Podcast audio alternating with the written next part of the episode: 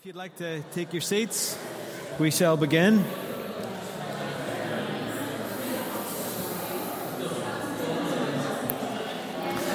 Okay, great to have you here this morning. Can I just reiterate what Claire was saying about the barbecue? If you are inviting people, um, or you have invited people but you weren't too sure of the numbers, I was speaking to Russell and a few had become, how many? 16 potentially, Russell? How many are potentially coming 16, did you say? Is it Sonia's bringing 16 or something? Yeah.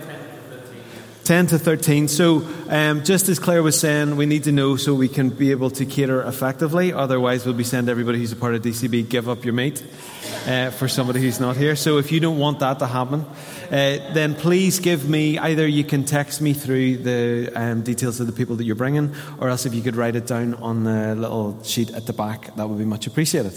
Okay, are we all doing well? It was that rain this morning that could completely drench you. I was out for a few minutes. You're like, why am I soaked?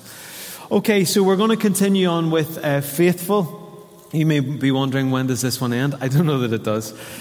We want to be a people who are full of faith and a people who are faithful, and we're exploring what faith is, what it's not, and how we live our lives full of it. Let me go over the definition again. Faith is the confidence that what we hope for will actually happen. It gives us the assurance about things we cannot see, which is Hebrews 11, verse 1. And the Greek word is pistis, which means it's a gift from God, never something that can be produced by people. In short, for the believer, it is God's divine persuasion, and therefore distinct from human belief or confidence, yet it involves it. And the Lord continuously births faith in the yielded believer so that they can know what He prefers. And full, obviously, is a measurement, not lacking or omitting anything. And the definition that I've been using is fully persuaded by God. Have you noticed as we've gone through this any areas where God, oh, God's actually trying to persuade me, or He is persuading me? Have you anybody had that experience as we go through? Often I thought that making a decision was that you went from black to white. Whereas actually, it's normally a progressive experience that actually you hit a certain level, which is more than you thought. You're kind of going, I don't know, I don't know. And then it hits a wee bit more and you think, I think we're going this direction. And then you're going, we really are going this direction. And then we're like, and we're going. Isn't that right? So it's quite rare where we go from black to white. It's normally this progressive change, which would show you something about God. Do we not expect Him to be the national lottery? It's you. Rather than, well, just gentle. Just like the trees, if you keep watching, you'll see that the buds start to come, and then there's the flowers. Now, if you arrived in front of that tree, you would go, oh, there's the flowers. But if you'd been watching it, it was an actual process. So take heart, it's a process. So if you're wanting it all now, now, now, now, now, take heart that He's taking you through a process, which is to get you to the place that you don't expect it all now, now, now, now, now. Takes time. Okay, so today we're uh, looking at unbelieving, unbelief, part two. I thought it deserved a couple of weeks. I want us to get a handle on what unbelief actually is, how it is a substance and how it is a negative substance that is actually present, rather than just being in a place of not being convinced. Unbelief is being convinced about the other. It's the other side, okay? If we can get a handle on what unbelief is, a handle on what the, the thoughts that come into our minds that aren't really ours, then it'll be so much easier to be able to deal with those things and sort them out. Just like if your job was to sort through uh, a conveyor belt that was coming past you and to recognize different things, it's exactly the same with your thought life. Oh, that's because I'm tired. Don't be around me when I'm tired. I'm learning to be a little bit more pleasant, but it's not good. All right? So when I'm tired, my thoughts aren't great. I tend to get irritated easily. It's not a demon, it's just that I'm tired. So that goes in that category. All right? Let's not find a demon under every bushel. Um, there's other thoughts that come along. It's just, I'm hungry. I'm, I'm, getting, maybe some of you get irritable when you're hungry. Oh, the hangry thing. My son's exactly that. He's been known to, after he's had his breakfast, say, just to say, I'm sorry about how I got on before. Three shovels falls into his Rice Krispies. He's not demonized, he's just hungry. I heard a story about, uh, I knew this guy quite well. He was a pastor in Scotland, and he said that, uh, one of his. Uh, people in his church all of a sudden grabbed herself and went, Pastor, I've got a demon. He said, No, you're having a stroke. You know, there's not always about the enemy's activity. That's a very serious example. But it's not always the enemy's activity. So let's not attribute what's not him to him, okay? So we've got our, lives, our, let ourselves be fully persuaded that when God makes a promise, that He's going to keep it. Promises have to be taken. God's promises are always surrounded by intense opposition, as in they're tested. Have you seen that? God comes clearly and says something to you, or you're in this process of making a decision towards um, a particular way of doing things or a change in your life, and then you decide, right, I'm going to do this. Could I ask you to turn that down just a wee bit for me, Scott? Um, when you've made that decision, doesn't it seem like all hell breaks loose? When you were up to the point of trying to make the decision, there maybe wasn't that much opposition, but when you start to, okay, I'm doing this. Okay, God, I'm up for this okay, I'm going to do this. I want to let you know I'm doing this. I'm doing this. And then it's like a bomb goes off. And at that point, we think, I've made a wrong decision. No, you haven't. It's just that what has been decided has, has to be tested. It's been our experience, hasn't it? And we often think, blown it, got it completely wrong, when actually it was just something that needed and had to be tested. Your destiny lies beyond your strongholds. So, all of the areas where you, uh, God wants to push you forwards, you head up against the wall. It's, I don't like this. This is uncomfortable. I've got so many t shirts about this one. In fact, when it comes to something that I know I should do and I get into it and I think, I hate this, I just don't like this. And why is it when I share that with my wife, she often goes, It's all right, it's going to be okay, it's not that big a deal, which actually is what I need to hear. I could make fun of her. But half the time when I moaned about something this morning, she went, Colin, it's just for a couple of weeks. I went, fair point. Start telling the kids, you know, Anna, really, it really frustrates me when I do this. And she goes, it's only a couple of weeks, Daddy. So your destiny lies beyond your strongholds. The enemy will attempt to remove from you the seed of promise that God has sown so that it doesn't even have the possibility of germination. And by doing that, he steals your future from you before it happened. It's never too late. If you're sitting here and you think, I have blown this for so long, I make all of these declarations I'm going to change this, I'm going to stop this, I'm going to start this. Um, I'm trying desperately to. Shall I just look up here? Is that easier? So nobody say, You were looking at me. What are you trying to say? If you're one of those people, if we, if we all know that we are those people, aren't we? Well, it doesn't have to be that way. And to take some of the pressure off you, it's not that your destiny has been removed from you. It'll just be a little bit smaller than it could have been. But it's still your destiny sitting in front of you, ready for you to take hold of. If and when you decide and choose to partner with God and give your yes and amen to what He wants to do in your life, it's still the diamond of your destiny. It's still there. Don't let the enemy tell you that it's too late. You may as well just keep on going. It's just as it is. And sure, you say to everybody, you never do it right, and blah, blah, blah, blah, blah. Today is a new day. The sun has risen, and his mercies are new every morning. Now, here's the other side you need to stop that thing, or you need to start that thing. And if you feel convicted, I sincerely do not want to remove that from you, because that's God. And if He's pointing at you saying, You know you need to deal with that, then deal with it. And you will thank Him in very short amount of time for the fact that you just gave him your yes and your amen. Okay? Persecution always follows promise. And why? Well, because in the enemy's assessment, it's worth it. And this is all about the battleground of the mind. We are persuaded in our minds, and the battle is won and it's lost in your mind. Proverbs 23 7, I have used these verses so much and I make no apology for it. Proverbs 23 7, as a man thinks in his heart, so he is. Romans 12 2. Anybody able to quote that one just like that? Do not conform to the pattern of this world, but be transformed by the renewing of your mind. Then you'll be able to test and approve what God's will is, his good, pleasing, and perfect will. And my favorite, 2 Corinthians 10:5, we demolish arguments and every pretension. Shirley's up for that one.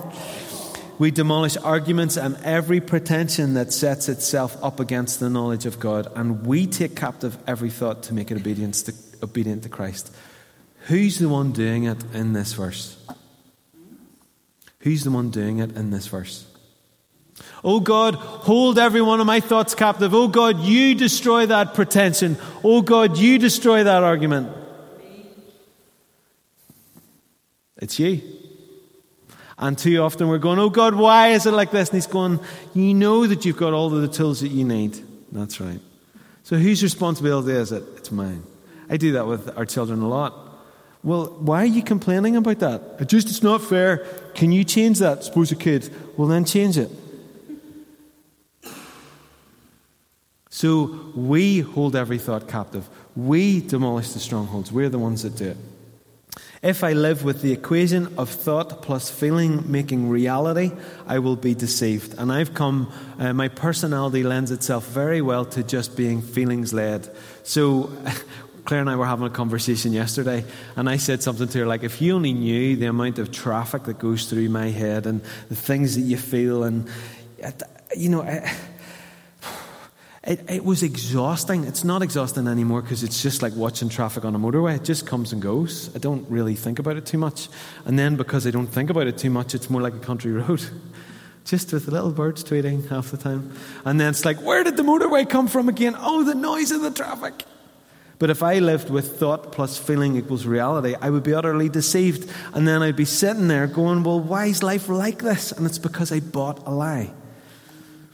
When what we experience about God is not true because it feels true, or sorry, what we believe about God is not true because it feels true, nor is it true because of our experience validating it. It's true because it's true. And you've got to settle that. That whatever God says goes, whatever is truth is truth. Your subjective experience of it doesn't alter that. And too often we'll go, Well, I don't, yeah, I've never really felt that, or Really, nah.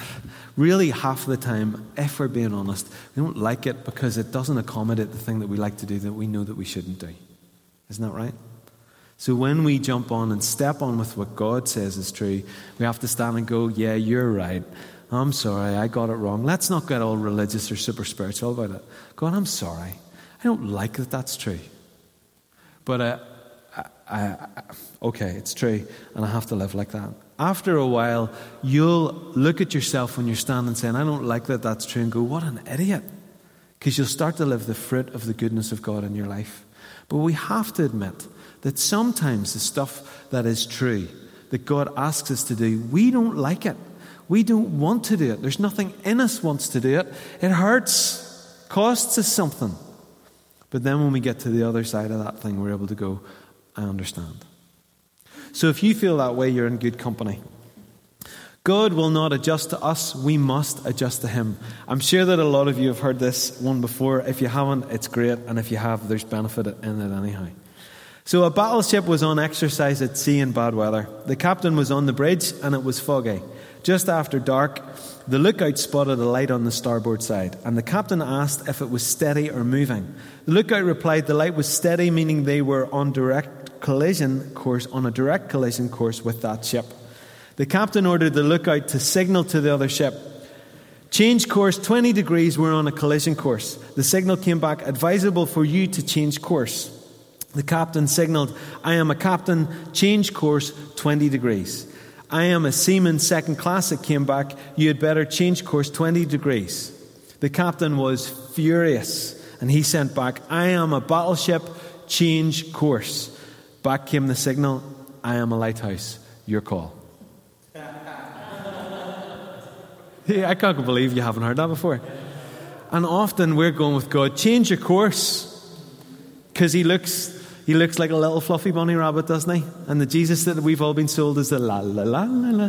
Come in. We don't like the turn over the tables, Jesus, very much. We'll relegate him just to that verse.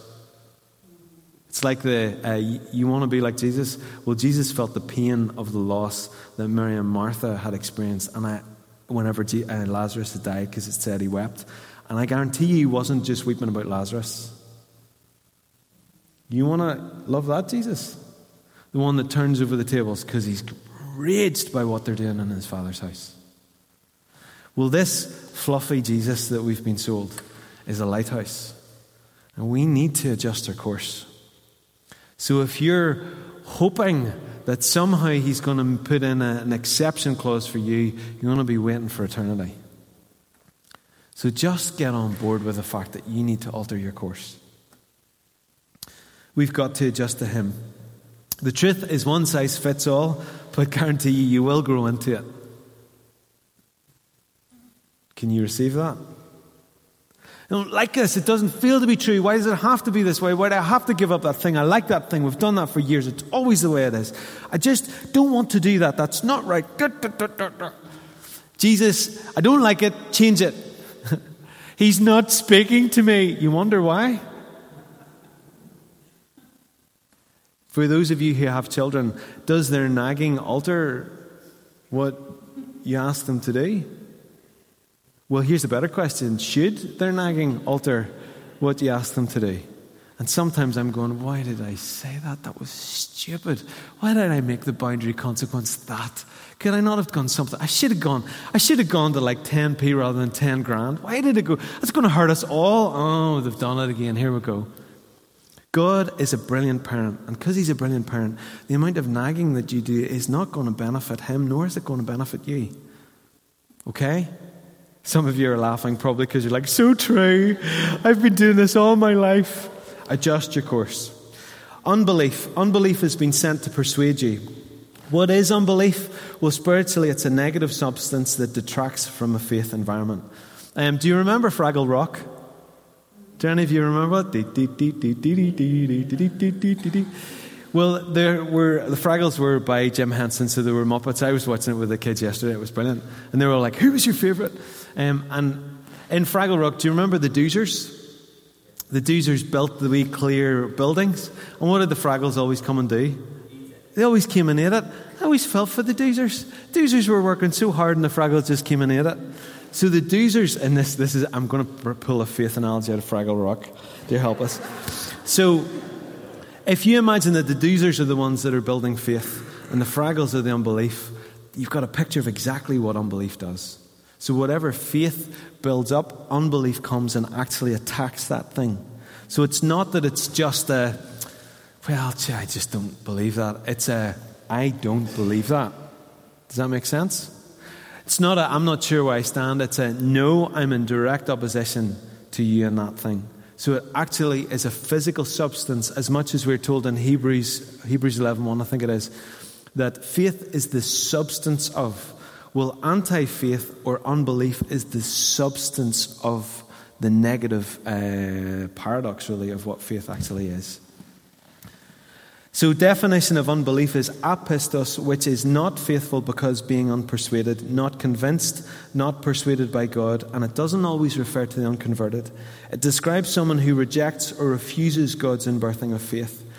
And I want to give you a biblical example of the effect of unbelief on the ministry of Jesus. On the ministry of Jesus? On the ministry of Jesus? You think that, well, if Jesus was here, he would have done that? Well, he is here and he's present in you, so you need to get on with it. But also, unbelief deeply affected what he was able to do. This is uh, Mark 6 1 to 6. Jesus left there and went to his hometown, accompanied by his disciples. When the Sabbath came, he began to teach in the synagogue, and many heard him and were amazed. Where did this man get these things from? They asked. What's this wisdom that has been given him? What are these remarkable miracles he's performing? Isn't this the carpenter? Isn't this Mary's son and the brother of James, Joseph, Judas, and Simon? Aren't his sisters here with us? And they took offense. Notice that they had to take it. Jesus said to them, A prophet is not, is not without honor except in his own town, among his relatives, and in his own home. He could not do any miracles there except lay his hands on a few sick people and heal them. He was amazed at their unbelief. So their unbelief actually limited what was possible. And they tripped over the fact that they knew him from his birth. That's why it's so profound that John the Baptist declared what did John the Baptist say when he saw him walk across in front of him? Behold, the Lamb of God who takes away, or do you notice the Lamb of God who takes away the sins of the world? In the Old Testament, the Lamb only covered over the sin, whereas this Lamb was going to remove the sins of the world. Before Jesus, the blood sacrifices only covered it over. By Jesus, they were taken away. John saw who Jesus was in the Spirit, even though it was likely that they grew up together. He saw who he really was. John had been affected by the, the presence of the Messiah before he'd been born. Let me read you this. At that time, Mary got ready and hurried to a town in the hill country of Judea, where she entered Zachariah's home and greeted Elizabeth. who was John's mum. When Elizabeth heard Mary's greeting, the baby who was John leapt in her womb, and Elizabeth was filled with the Holy Spirit. And in a loud voice she exclaimed, Blessed are you among women, and blessed is the child you, will bear. But why am I so favored that the mother of my Lord should come to me? As soon as the sound of your greeting reached my ears, the baby in my womb leapt for joy. Blessed is she who has believed that the Lord would fulfill his promises to her. So John recognized who Jesus was. He was not an unbelief. And as a side, I want to say to you don't assume that what's been revealed to you has been revealed to others, even though it's obvious to you. Does that make sense? I was, I'm going to be nice to you, which you won't like. But we were recently at a wedding. It was Ruth and Aaron's wedding. Welcome back, Ruth and Aaron. Yay! Mr. and Mrs. McFall. And um, somebody comment, commented, Isn't it annoying how beautifully Nathan plays seemingly any instrument? Doesn't he? Like it, you know, in the mornings when he first just strums, I'm like, oh, or the piano this morning, or this morning he had Isaac plinking two wee notes, and uh, he's, Nathan just casually comes over, and I thought, oh, and Isaac's loving it, and he loves spending time with you. He loves it. And he loves coming and building all this stuff. And he's plinking away. And Nathan says, Just you keep doing this. He starts just playing this beautiful chords around it. And meanwhile, you're just hearing my wee son just doing what he's called to do. And all around it is this beautiful sound coming from someone who's a father. If that's not an image of what God wants to do with us, I don't know what is. But I could have wept my little eyeballs out. Because Isaac was having a blast. He felt involved and noticed, and that someone's imputing value to him. And he, what did Isaac come to me straight afterwards and say? Daddy Nathan says, I'm really good. Some of you are like the little Isaac, and you just need a father to come and say, You're really good at this.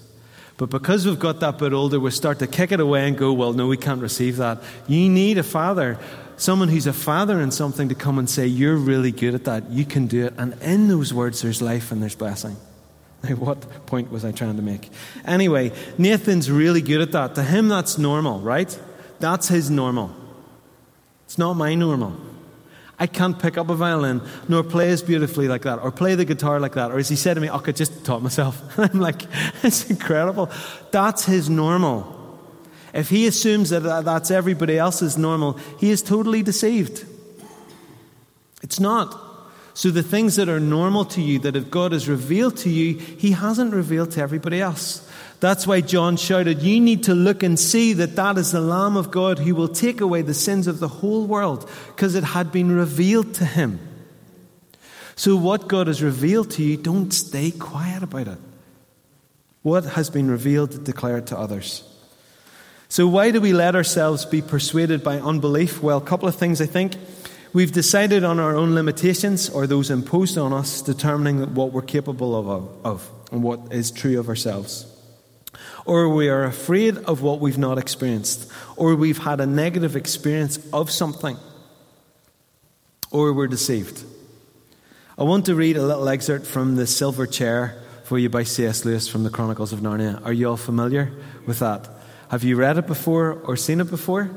Yeah, so I don't have to explain the context too much. And also, just as an aside, do you know that in uh, the C.S. Lewis Square in Belfast that there's the sculpture, it's called The Seeker, and there's the wardrobe. Do you know on the back of that there's a letter?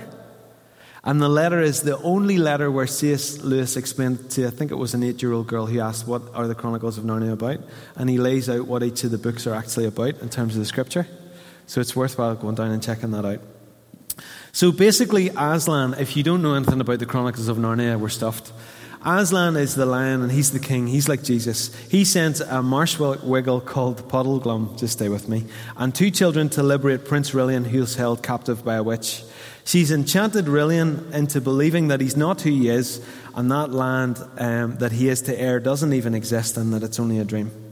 So they end up facing the witch who tries to enchant them to stop them from getting Rilian back to Narnia by deceiving them that Narnia is not really real.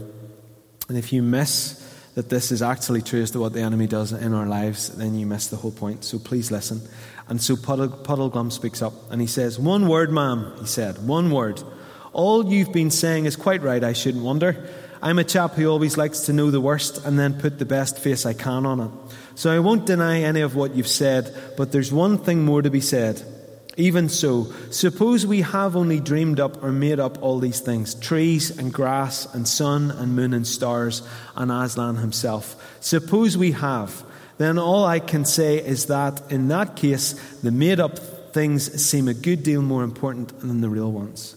Suppose this black pit of a kingdom of yours is the only world. Well, it strikes me it's a pretty poor one. And that's a funny thing when you come to think of it. We're just babies making up a game, if you're right.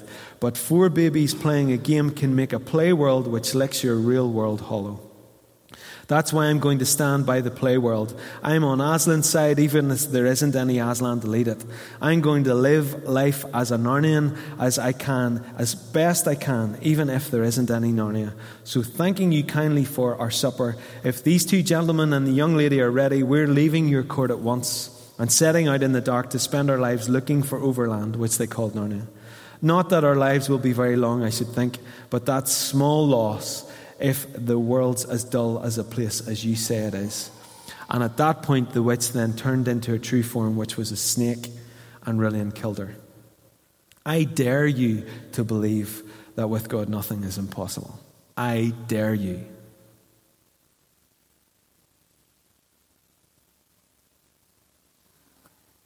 I dare you to believe that you can do it. That thing that you think that you can't, you keep feeling that, you can do it. What if, what if Nathan's words to Isaac are a seed that's sown to grow into something bigger than a, an oak tree? I don't know. I'm not prophesying anything. I'm not, I'm not going there. But what if? What if you're enough? What if you actually are beautiful? Or you're worth it? Or you won't feel? Or you can stop that thing. Or you can start the thing that you've been putting off. James 4 7 Submit yourselves then to God, and all that he says is true. Resist the devil, and he will flee from you. The word resist literally means to take a complete stand against. It's a 180 degree contrary position. It means to establish one's position publicly by clearly holding one's ground and refusing to be moved or pushed back. It means to oppose fully, means to forcefully declare one's personal conviction where you unswervingly stand, to keep your possession, to passionately stand without giving up or letting go. It was a military term in classical Greek meaning to strongly resist an opponent. If you think that you're going to get through this, by not doing that, then I am really sorry that you believe that because you've bought a lie. You have an enemy who hates you and wants to throw all of his resources at you, and you need to respond in kind. And the word flee there means to escape, flee, or run away. You think that the enemy sort of goes, Well, I'm not getting in today. He flees. I was getting a bit of hassle this week. Stuff on my mind. Just flack and hassle and just. And I know enough to go, God, you're true no matter what. And I was just, you know, in the process of going, you're true no matter what. And as I walked, I thought, you're going to regret doing that to me.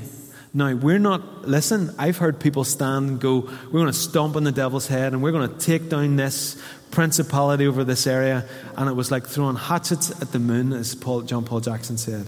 We don't want to do that. But what I do know is that I've been having significant hassle in my head this week. What I also know is that God is good. What I also know is that He works everything together for the good of those who love Him. So that little trial and little bit of adversity, if I yield to God in it, will cause me to get even stronger, have greater authority, and be able to stand and go, nope. And He has to escape from my presence when I am yielding to His presence. He doesn't go, we'll try another time, although He likely will, but He has to flee. Do you understand? We are dealing with a created being that would have us believe that he is greater than the very God that created him.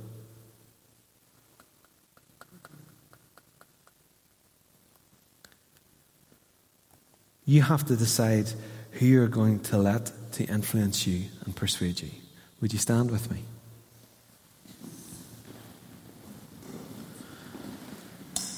The enemy cannot stay, stay where he cannot stand. So, one of the things I want to say to you is, as we're finishing, is stop making room for the enemy. And then complaining that your house is a mess. You just, it, it just, it doesn't stand, it doesn't work. We have to know what it is we're doing. And I, I apologize if, in some ways, this comes across as being harsh. I don't intend it to be. But what you do need to know is there's a lot at stake here. You're worth a whole heap. If a man, just by saying to a little boy, you're really good at that, causes that boy to start to be fully persuaded that possibly he could be excellent at that, and possibly who knows where that could go, then he is worth a whole heap for that one phrase. And we live our lives connected to so many that we can influence, to so many that need to hear the good news that we know, the things that have been revealed to us that we've got to declare on. So, as always, you know that every time we speak, we always ask you to respond. So, here's some questions to help you to do that. Are you starting to realize that you've been sold a lie, but even worse, that you've bought it? Or do you want to submit to God and resist the devil so that he has to flee from your presence? One of the things that the enemy will do is to say to you, That's a whole heap of nonsense. I ain't going anywhere. But he has to flee if you submit to God and resist him. And then finally, do you believe but you need help with your unbelief? If you can answer yes to any of those things, or you just want ministry, please come and join me now at the front.